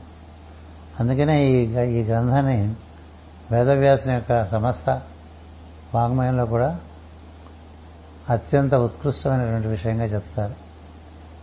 దీని సారాంశం అంతా కూడా మాస్టర్ గారు మనకి సరాసరి ఇచ్చేసారు ఏంటంటే నువ్వేం చూస్తున్నా అది అదేం కాదు. There is no non God thing there is no non God situation సర్వకాల సర్వావస్థలందు అన్నిటి ఎందు దాన్నే చూస్తూ ఉండి మర్చిపోక. కనపడుతున్నది కనపడుతున్నదని మూలం కదా? అంటే బాత్రూంలో కూడా మర్చిపోవడానికి వీల్లేదు. బాత్రూంలో మాత్రం అది లేదా? అందుకే. అడవిలో అది లేదా? కూరగాయల మార్కెట్లో అది లేదా? అప్పుడు నీకు దేవుడు అంటే ఏమవుతుంది ఇక్కడ ఉన్నాడు అక్కడ లేడనేం లేదుగా అన్ని చోట్ల ఉన్నాడు అదే కదా భాగవతం మరి. ఇంది గలడు అందులో లేడని సందేహం వరదు చక్రి సర్వోపగతుండు. ఎందు వెతకి చూసిన? వెతకాలి అందందే గలడు ఆ దృష్టి వచ్చిన వాడికి అన్ని చోట్ల దైవమే. అన్ని కాలాల్లోనూ దైవమే. ఇప్పుడు ప్రేయర్ టైము అనేం లేదు. The entire time is a time for connection మామూలుగా ఫండమెంటల్స్ కొన్ని చెప్తారు. ఈ టైంలో ప్రేయరు అని? మిగతా అప్పుడు చేయొద్దన్నారా? మిగతా అప్పుడు స్మరించొద్దన్నారా? మిగతా అప్పుడు ముడిపడకుండా ఉండమన్నారా? టైం డైమెన్షన్ తీసేశారు. ప్లేస్ డైమెన్షన్ తీసేశారు. ఫామ్ డైమెన్షన్ అనే రూపాలు అది. కదా? Name dimension. ఇట్లా name form time and place. ఈ నాలుగిట్లోనూ అదే నిండి ఉంది అనేవాడు అలా తెలుసుకున్నవాడు నిజమైనటువంటి భాగవతత్వం వాడు అన్నిటా అంతటా దాన్నే చూస్తాడు. అన్నిటా అంతటా ఇరవితడే అని పాడతాడు కదా అన్నమాట చూసేవాడికి అన్ని చోట్ల కనిపిస్తాడు. వెతుక్కునేవాడికి ఎక్కడ కనిపించడు. ఎందుకంటే వాడు లేడనుకున్న కదా వెతుకుతున్నాడు. ఉంటే వెతకడం ఎందుకు? కనపడుతున్నది అదే అయినప్పుడు వెతకటం అక్రూరుడు వేదవ్యాస దగ్గరికి వెళ్తాడు సహాధ్యాయి. వెళ్తే అక్రూరుడు వేదవ్యాసుడు సహాధ్యాయుడని చూస్తాడు. వేదవ్యాసుడు అక్రూరుని నారాయణుడిగా చూస్తాడు. తెలలేదు వచ్చిన వాడే నారాయణుడు అన్నాడు అంతే కదా? మరి వేదవ్యాసుని దృష్టికి సమస్తం అదే. అయినప్పుడు ఏమవుతుందంటే నీలో వచ్చినప్పుడు కాలం బట్టి దేశం బట్టి ఇప్పుడు ఏం చేయాలనేటువంటిది స్పష్టంగా గోచరిస్తుంది. జ్ఞానం అట్లా అవతరిస్తుంది.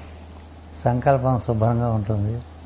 తదనుకున్నటువంటి శక్తి ఇవ్వబడుతుంది నిర్వర్తించేస్తాం అక్రుడు కానీ భగవతత్వంలో ఉన్నటువంటి వివిధ అంశముల్లో ఇరుక్కుపోయి ఉంటాడు ఆయన.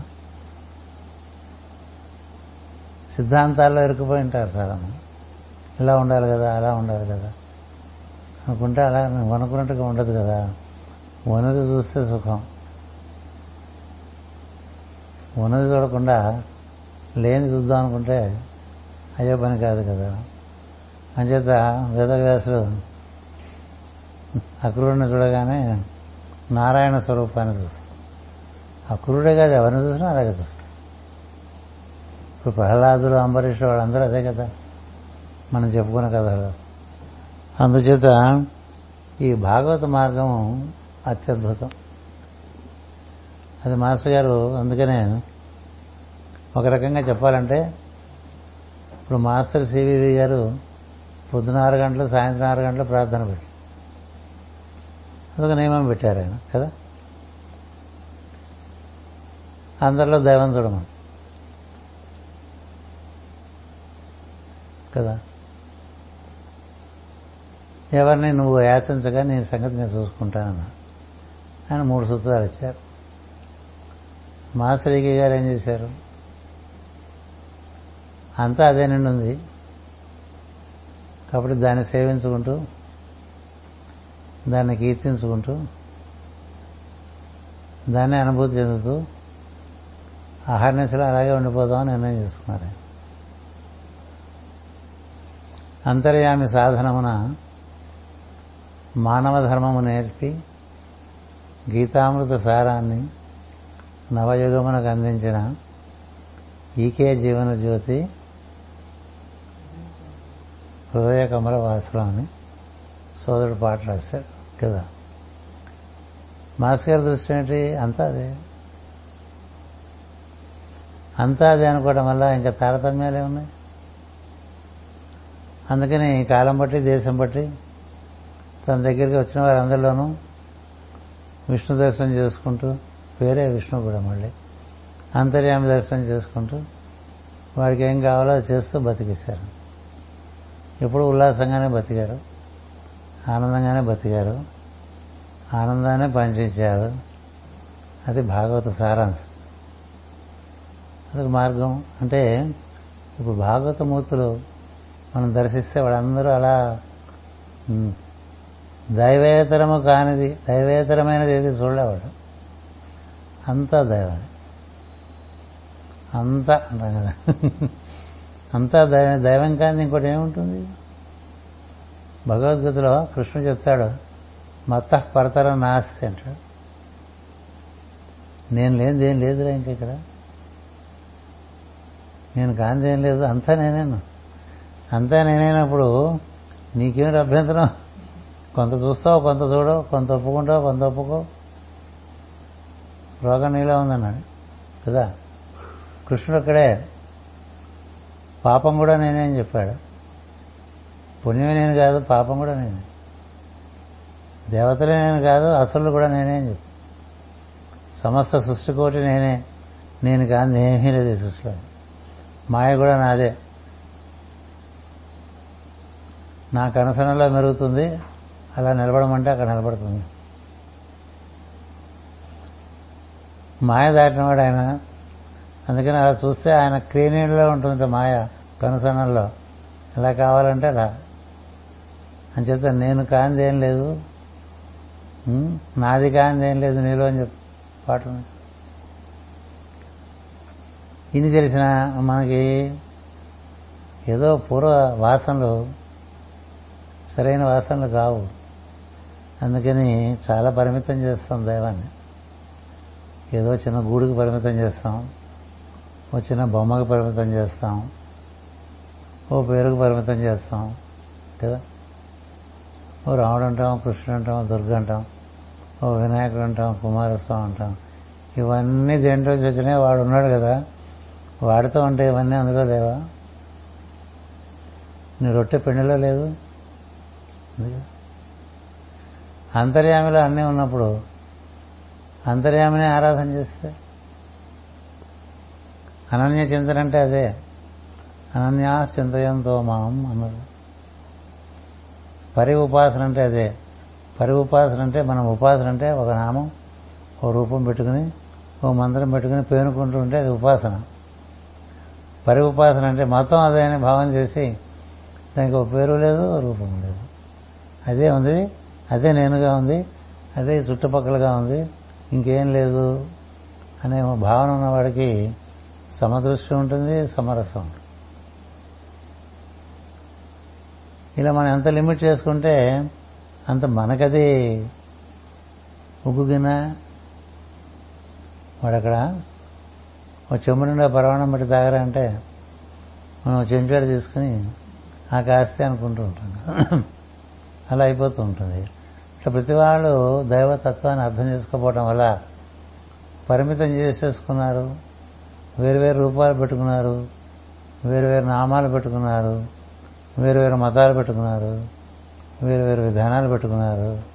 ఏవేవో చేసుకుంటున్నారు. కింద పడుతున్నారు. మీద పడుతున్నారు. హడావడి పడుతున్నారు. ఎందువల్ల?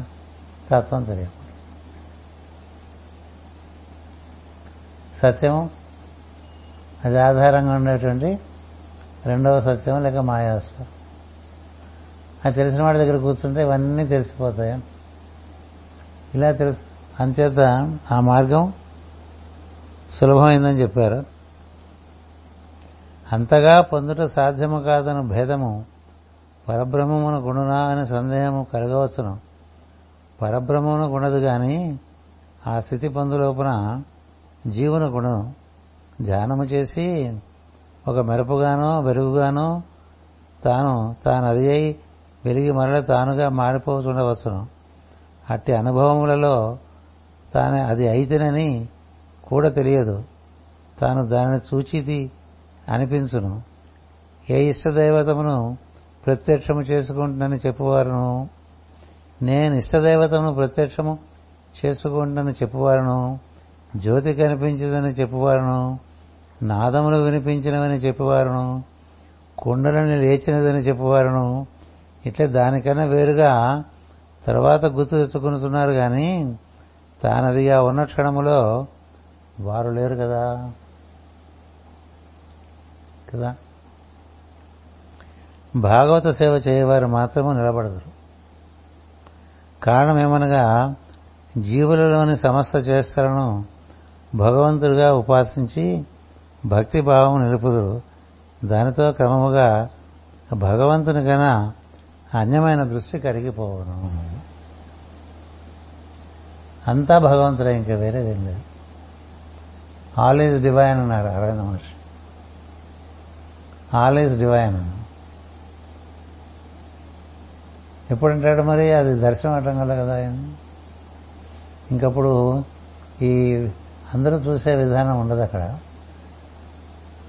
అంచేత అనన్యభక్తికే నా విశ్వరూపము సూచుల శక్యమని గీతలో శ్రీకృష్ణుడు పొరకెను పెద్దలు పరమమునీంద్రుడు భాగవతులందు గల శ్రద్ధనే తపస్సు అందరు.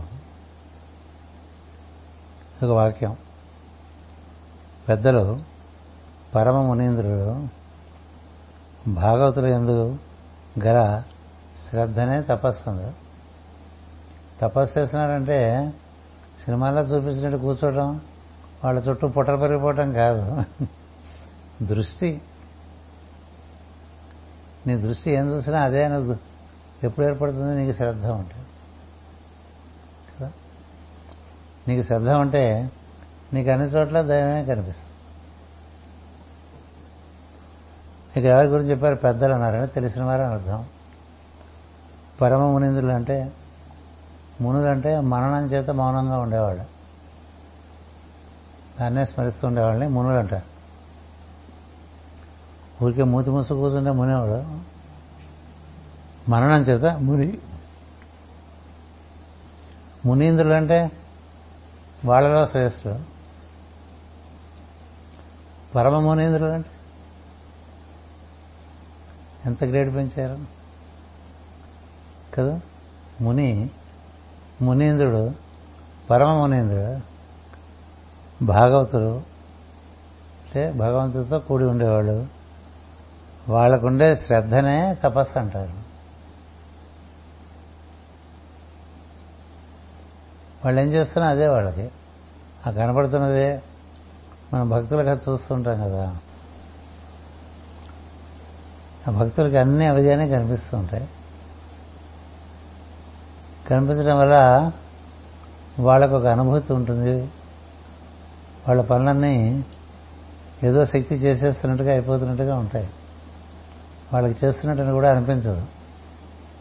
అయిపోయిన తర్వాత ఇలా అంత ఈజీగా ఎందుకు ఎలా అయిపోయిందని కొంతమంది పనిచేస్తుంటే బో చాలా పనిచేస్తున్నా ఫీలింగ్ వచ్చేస్తుంది. ఏం చేద్దంటే అహంకారం దాంతో ముడిపడి ఉండకపోవటం వల్ల అలా శ్రమ పడుతూ కదా కొంతమంది ఎంత పని చేసినా పని చేసినట్టుగా సక్కుపై గోధుమ బస్తా అంతా కూడా తిరగల్లో వేసి తిప్పేసినట్టు. ఆవిడ కృష్ణుడు పాటలు పాడుతుంటే తిరిగిపోయింది ఇంతగా ఆవిడ తన్మయ స్థితిలో ఉంటే పిండింతో వచ్చేసి తిప్పింది ఆవిడే. తిప్పినట్టు ఆవిడ తెలియదు. ఎందుకని ఆవిడ తన్మయ స్థితిలో ఉంది కాబట్టి. కదా? ఇట్లా తన్మయత్వంతో పనిచేసే వాళ్ళకి వాళ్ళ నుంచి పనులు అప్రయత్నంగా అయిపోతాయి. అలా కాకుండా తానే చేస్తున్నానని బాగా భావనలో ఉండి చేసే వాళ్ళకి పని చాలా బరువుగా ఉంటుంది. కొంతమందికి పని తేలిగ్గా ఉంటుంది. కొంతమందికి పని బాగా బరువుగా ఉంటుంది. కొంతమందికి పని జరిగిపోతుంది అనిపిస్తుంటుంది. కదా? కొంతమందికి పని చేస్తున్నాం అనిపిస్తుంటుంది. ఈ తేడాలన్నీ ఎక్కడి నుంచి వచ్చినాయంటే నేననేటువంటి ప్రజ్ఞ దాని మూలంతో కూడినటువంటి అనుబంధం బట్టి ఉంటుంది. మూలంతో అనుబంధం ఏర్పరచుకుంటే ఆ మూలానికి నుంచి వచ్చిన సమస్త దేవతా ప్రజ్ఞలు కూడా ఈ ప్రజ్ఞకి తోడ్పడతాయి. అందుకని పని సులువుగా అయిపోతుంది. తెలియకుండా దేవతా సహకారం వచ్చేసి మహాత్ముల కథలో మనకు కనిపించే వేలే గాలివాటుగా అన్నీ కలిసి వచ్చేస్తూ. ఉంటాయి కొంతమందికి అన్నీ ఎదురీతగా ఉంటాయి. ఎందుకు ఎదురీత? నువ్వు విడిగా ఉండి నేనే అంత అనుకోవటం వల్ల నీ శక్తి నీకు చాలక దేవతల సహకారం లభించక రకరకాలుగా తిప్పలు పడుతూ ఉంటాం చెప్పడానికి చెప్పుకుంటాం కానీ లోపల చైతన్యం యొక్క విడుదల అహంకారం నుంచి రావాలి. వస్తే తప్ప ఆ సులువు తెలియదు. ఆ సులువు వచ్చిందనుకోండి భగవంతుడు అని నేను చేసుకుంటాడు మనం పనిముట్టు అని తెలుసు. అన్నీ అయిపోతాయి. మన్ని పనిముట్టుగా వాడుకుంటారు. అనే స్థితికి వస్తాం. సైకిల్ తొక్కేవాడు ముందు సైకిల్ అంతా వాడే తొక్కుతున్నట్టు ఉంటుంది. బాగా నేర్చుకున్న తర్వాత ఆటోమేటిక్గా అయిపోతుందా? అలాగే ఈ శ్రద్ధ వల్ల ఈ అనుబంధం బాగా పెరిగితే జరిగే పనుల్లో దైవం యొక్క లీల గోచరిస్తూ ఉంటుంది. లేకపోతే మనం కింద పడుతూ ఉంటాం మీద పడుతూ ఉంటాం కష్టపడుతూ ఉంటాం నానా రకాలుగా ఇబ్బంది పడుతూ ఉంటాం. అంచేత అట్టి పుణ్యాత్ములు వారి గుణములకును వారి స్మరణకును సంతోషపడుతుందరు వీళ్ళు ఎవరు? ఈ పరమమునింద్రులు ఈ కనపడుతున్న వాళ్ళలోనే వాళ్ళలో ఉండే దైవీ గుణాలు చూస్తూ ఉంటారు. ఇప్పుడు ఎవరో వస్తారు మాట్లాడుతుంటారు పిల్లలు వస్తారు పెద్దలు వస్తారు. వచ్చిన వాళ్ళలో ఉండేటువంటి గుణ సంపద ఉంది. అది దైవం యొక్క అస్తిత్వాన్ని గుర్తించాలి. కదా? ఇప్పుడు ఇట్లా వచ్చాడనుకో మనకో భరతుడు ఉన్నాడు జడభరతుడు కదా. అట్లా కూర్చుంటాడు కదా? అట్లా అందరూ కూర్చోగలరా నేను చూసే దృష్టి పట్టి ఎట్లా కూర్చోగలుగుతున్నాడు అలా? అనిపించచ్చు కదా. ఎందుకంటే బెల్లం కొట్టిన రాయలే కూర్చున్నాడు అని అనుకోవచ్చు కదా. నీ బట్టే కదా. ఇప్పుడు అతను బెల్లం కొట్టిన రాయ? అయితే మౌనంగా ఉన్నాడా? కూర్చునేవో ఆలోచన చేసుకుంటున్నాడా? కానీ అలా కూర్చున్నాడు కదా. ఎంతసేపు అయినా కూర్చోగలడు కూర్చొని చూద్దాం.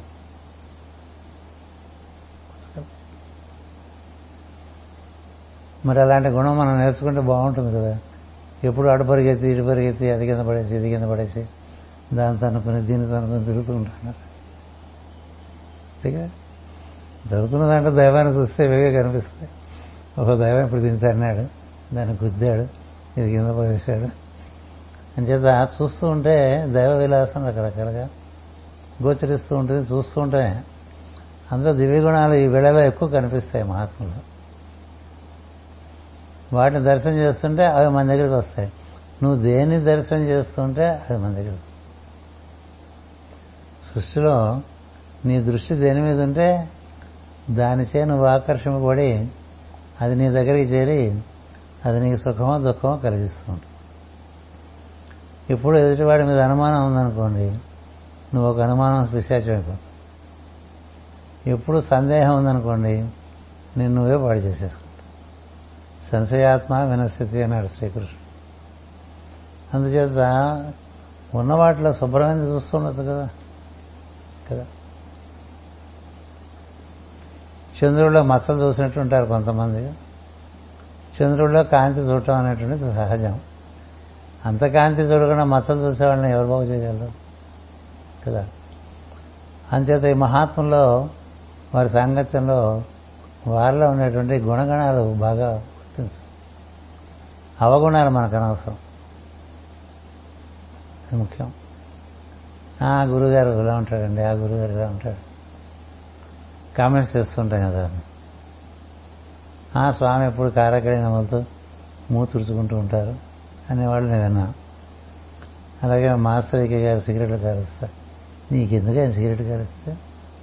ఆయన కారాకెళ్ళి తింటే నీకెందుకు? ఈయన సిగరెట్ కారేస్తే నీకెందుకు? మాస్టర్ గారు ఒక గ్రంథంలో వాక్యం రాశారు. అయస్కాంతం వంకరగా ఉందనుకోకూడదు. వంకరగా ఉన్న అయస్కాంతమే కదా అది. నీకు దాని నుంచి పొందవలసింది అయస్కాంతీకరణం తప్ప. అది వెలపగా ఉందా పొడుగ్గా ఉందా? వంకరగా ఉందా? నీకెందుకురా నీ వంకర బుద్ధి తప్ప అని. అలాగా? మహాత్ములో కూడా సద్గుణాలు చూడలేని వాళ్ళు చాలామంది ఉన్నారు. ఇక వాళ్ళ దురదృష్టం మనం చెప్పలేం. కదా? ఎంత వాళ్ళైనా కామెంట్ చేసేటువంటి వాళ్ళు ఉంటారు. వాళ్ళు చాలా దురదృష్టం. ఎంతోమంది మహాత్ములు మన జీవితంలో మనకి తారసిల్లినప్పుడు వాళ్ళలో ఉండే సద్గుణాలు మనం చూడలేకపోతే మనకి ఏమందుతుంది భగవత్ అంచేత వాళ్ళతో కూర్చోరా. వాళ్ళని సేవించు. వాళ్ళలో ఉండే సద్గుణాలు చూస్తుండు చూసి సంతోషపడుతుండు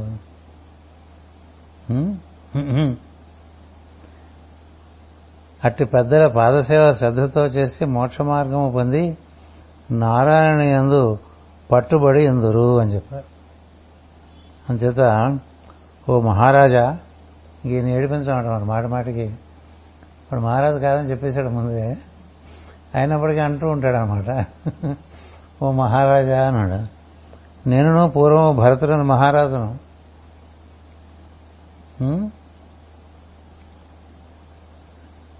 రహుగణుడు సింధు దేశం మాత్రమే రాజు సింధు దేశమునకు మాత్రమే రాజు.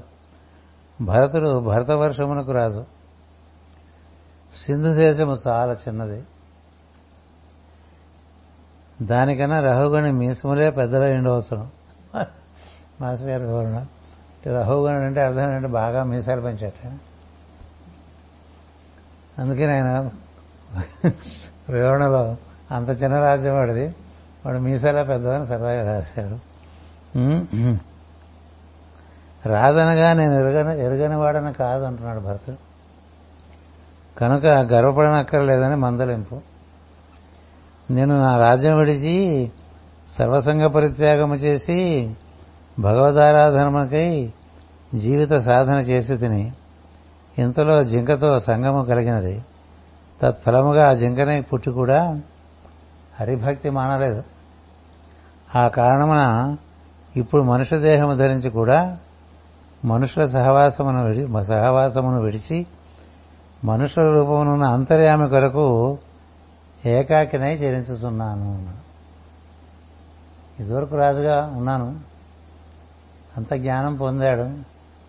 కానీ జింకల మీద మోహం చేత జింక జన్మ ఎత్తినప్పటికీ కూడా ఆ పూర్వ జన్మ వాసన వలన ఆ హరిభక్తి ఉండటం చేత మందుల మందు మళ్ళీ అందులోంచి ధరించి మళ్ళీ మనిషి రూపం ధరించి మనిషిగా ఉన్నప్పటికీ అందరిలో ఉండే దైవాన్ని ఆరాధన చేసుకుంటూ ఈ విధంగా జీవిస్తూ ఉన్నాను నేను అని చెప్పాడు. నరుడు పెద్దలను సేవించి సంసారమునందలి మోహము నుండి తొలగి హరిని ధ్యానించుట అతని కథలు చెప్పుకునుట వలన జ్ఞానము పొందును. అదియే నిజమైన పరలోకము. పరలోకం పరలోకం అనుకుంటాం కదా.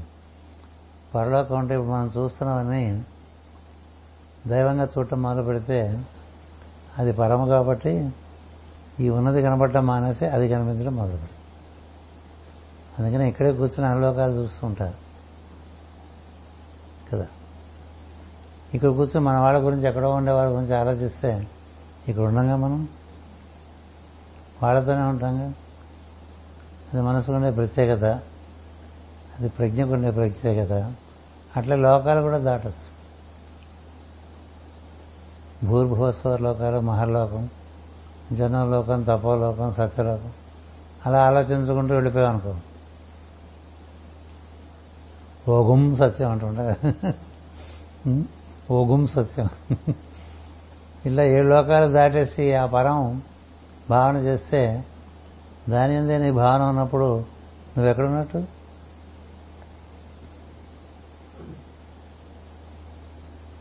నీ మనసు వంటింటోకి పోయిందనుకో నువ్వు ఎక్కడున్నట్టు నీ మనసు ఆఫీస్కి వెళ్ళిందనుకో ఇంట్లో ఉన్నావా ఆఫీస్లో ఉన్నావా? నీ మనసు మార్కెట్కి వెళ్తే మనసు అంటే ప్రజ్ఞ. అంటే ప్రజ్ఞ మనసు అనే కక్షలో కూర్చోవడం చేత మనసు అంటూ ఉంటాం. అందుకని ప్రజ్ఞ నువ్వు ఎక్కడ నిలబడితే అది నీకు సత్యమై ఉంటుంది. అందుకని ప్రజ్ఞను తీసుకెళ్ళి నువ్వు అన్నిటికీ మూలమైన దాంట్లో పెడితే వాడు పరలోకంలో ఉన్నట్టు. కదా? సత్యలోకంలో ఉండొచ్చు. తపస్సు చేసుకునే వాళ్ళందరి గురించి ఆలోచిస్తున్నాం అనుకోండి. అత్రియాది మహర్షులు ఉన్నారు. వాళ్ళ గురించి మనం భావన చేస్తున్నాం అనుకోండి. తపోలోకంలో కదా? అలాగే మహర్లోకం అన్ని మార్పు చెందుతూ ఉంటాయి. అట్లా మనం కాసేపు ఆకాశంలో మేఘాలు చూస్తూ ఉంటే ఇట్లా మారుతూ ఉంటుంది కదా? మేఘాల రూపాలు మారుతాయి మేఘాలు మారిపోతూ ఉంటాయి జరిగిపోతూ ఉంటాయి. అట్లా ఒక కెమెరా ఒకటి ఒకటి మనం అట్లా ఆకాశాన్ని పెట్టి ఉంచేస్తే ఓ నాలుగు గంటలు. ఆ తర్వాత తీసి ఓ వీడియో వేసుకుంటే ఎన్ని మార్పులు దొరుకుతాయి కనిపిస్తుంది కదా? అట్లాగే నది ఒడ్డు వెళ్ళి కూర్చున్నాం అనుకో. కదా? అవి పారుతూ ఉంటాయి. నది అక్కడే ఉన్నట్టు ఉంటుంది. కానీ ఆ నీరే లేదు కదా? ఆ నీరే లేదు. కానీ నది ఉందా? ఉంది. ఆ నీరే ఉందా? లేదు. అని చెప్పి ఆ నదిలో మళ్ళీ రెండోసారి కాలు పెట్టలేవని చెప్తారు. ఏం చేద్దాం? నువ్వు కాలు పెట్టి తీసి మళ్ళీ కాలు పెట్టే లోపల నీరు మారిపోయింది కదా. కాబట్టి ఆ నదిలో నీరు కాలు పెట్టావా? ఇంకో నదిలో కాలు పెట్టావా? ఇలాంటివన్నీ ప్రశ్నలు అడుగుతారు. బాగా ఆలోచించమని చెప్పడానికి అట్లా మారుతూ ఉంటుందిరా. ఈ మార్పు చెందే దాంట్లో మారకుండా ఉండేది ఒకటి ఉంది. సో నువ్వు దేని ఎందుకు తదేక దృష్టి ఉంటే అది అయిపోతూ ఉంటావు కదా. అలాగే పరతత్వం కూర్చున్నటువంటి భావన చేశాము. పరలోకం. హరి గురించి భావన చేశావనుకో అందులో ఉంటాం అందమైన విషయాల్లో భావన చేశావనుకో అందం కూడా భగవంతుని యొక్క స్వరూపమే. ఆనందం కలుగుతుంది కదా. అంటే నువ్వు చేసే భావనలు బట్టి నీకు కలిగే ఆనందం ఉంటుంది. ఈ భావములు ఏ ఏ లోకాలు చాలా లోకాలకు సంబంధించి ఉన్నాయి. కేవలం మనోలోకానికి సంబంధించి మాత్రమే కాదు. అందుచేత అలా మనం చూస్తున్న వాటన్నిటిలోనూ అదే చోట మొదలు పెడితే ఇదంతా ఇంకో రకంగా కనిపిస్తుంది. అలా కనిపించి వాళ్ళు అదే చూస్తుంటారు. ప్రహ్లాదుడు కనిపించేది వేరు హిరణ్యకశపుడు కనిపించేది వేరు. చాలా విచిత్రంగా ఉంటుంది కదా? అట్లా మనకు కూడా మన యొక్క ప్రజ్ఞ దానికి ఉండే ఆసక్తి బట్టి ఒకే విషయం చూస్తున్నా మనకి అనుభవంకి వచ్చేది వేరుగా ఉంటుంది. అంచేత నేను ఇక్కడే కూర్చుని పరాన్ని దర్శిస్తూ ఉన్నాను. అందుకని శరీరంలో ఉన్నాను శరీరంలో లేను. అనే మరొక విషయాన్ని ఆవిష్కరించారు. దానికి ఒక పరిష్కారం ఇచ్చారంటే అలా అయిన వాడి దగ్గర చేరు అని చెప్పి శంకరాచార్య వారు కూడా అదే చెప్తారు. సత్సంగత్వే నిస్సంగత్వం. ఏది నిస్సంగత్వం? అంత తాపత్రయమే కదా? నిస్సంగత్వే నిర్మోహత్వం. మోహం ఉన్నంతకాలం నిశ్చల స్థితి ఉండదు. ఇది నాది వీడు నా వాళ్ళు అనుకుంటే నిర్మోహత్వే నిశ్చలతత్వం.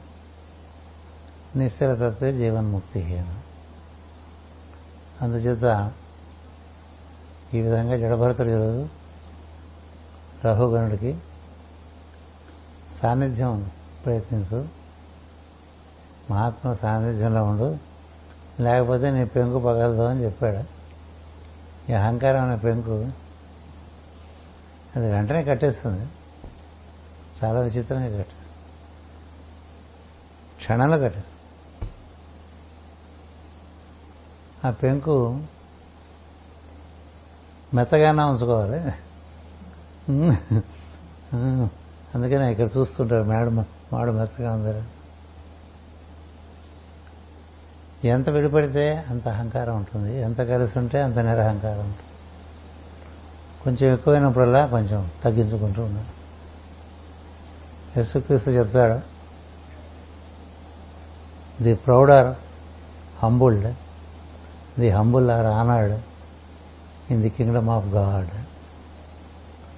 మనకి తెలుగులో చిన్న చిన్న పద్యాలని చెప్పారు. వినయం.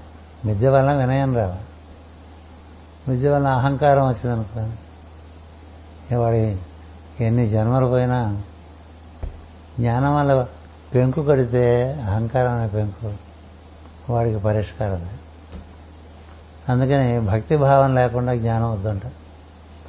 ముందు అందులో అంతటా నిండి ఉన్న భగవంతు భగవంతుడితో కూడి ఉంట నేర్చుకో.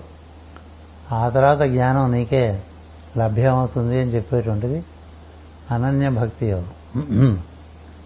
అనన్య భక్తి యోగం. అది ఈ రోజున ఈ విధంగా మనం ఒక గంటన్నర చెప్పుకోవడం జరిగింది. ఎన్నిసార్లు చెప్పుకున్నా మర్చిపోతాం కాబట్టి మళ్ళీ మళ్ళీ చెప్పుకుంటూ ఉంటాం. అట్లా ఆయన ఓపిక చాలా చెప్పాడు. ఒక్కొక్కసారి ఒక్కొక్క ఉదాహరణ చెప్పి తీసుకుని గుర్తు తెచ్చుకుంటూ ఉంటాం. గుర్తుండవలసిన విషయం ఒకటే. లోపలికి వెళ్ళే గాలి బయటకు వచ్చే గాలి. ఆయనే లోపలికి వస్తున్నాడు మనం వెళ్ళి ఆయనలో కలుస్తున్నాం. మళ్ళీ ఆయన లోపలికి వస్తున్నాడు మళ్ళీ మనం వెళ్ళి ఆయనలో కలుస్తున్నాం. ఎంతకనే సంబంధం అవినాభావంగానే ఉంది. మనకి దాని ఎందుకు ప్రజ్ఞ నిలిస్తే విడిపోయింది ఎక్కడుంది వెళ్ళిపోవటం కూడా ఇటు నుంచి గాలి వెళ్ళిపోతే ఆయనలోకి వెళ్ళిపోతుంది కదా? రావటం కూడా అటు నుంచి గాలి ఇటు వస్తే మనకు. బోర్లోకి గాలి వచ్చినట్టు. బోర్లోంచి గాలి వెళ్ళిపోయినట్టు. అలా రకరకాలుగా రకరకాలుగా చెప్పడానికి ప్రయత్నం చేశారు. అందుచేత ఈ విధంగా ఈ రోజున ఈ విశిష్టమైనటువంటి అద్వైతాన్ని భరతుడు రఘుగణుడైన మహారాజుకు తెలిపిన మరొక విషయాన్ని తెలుసుకునే ప్రయత్నం చేశాం. స్వస్తి. నమస్కారం.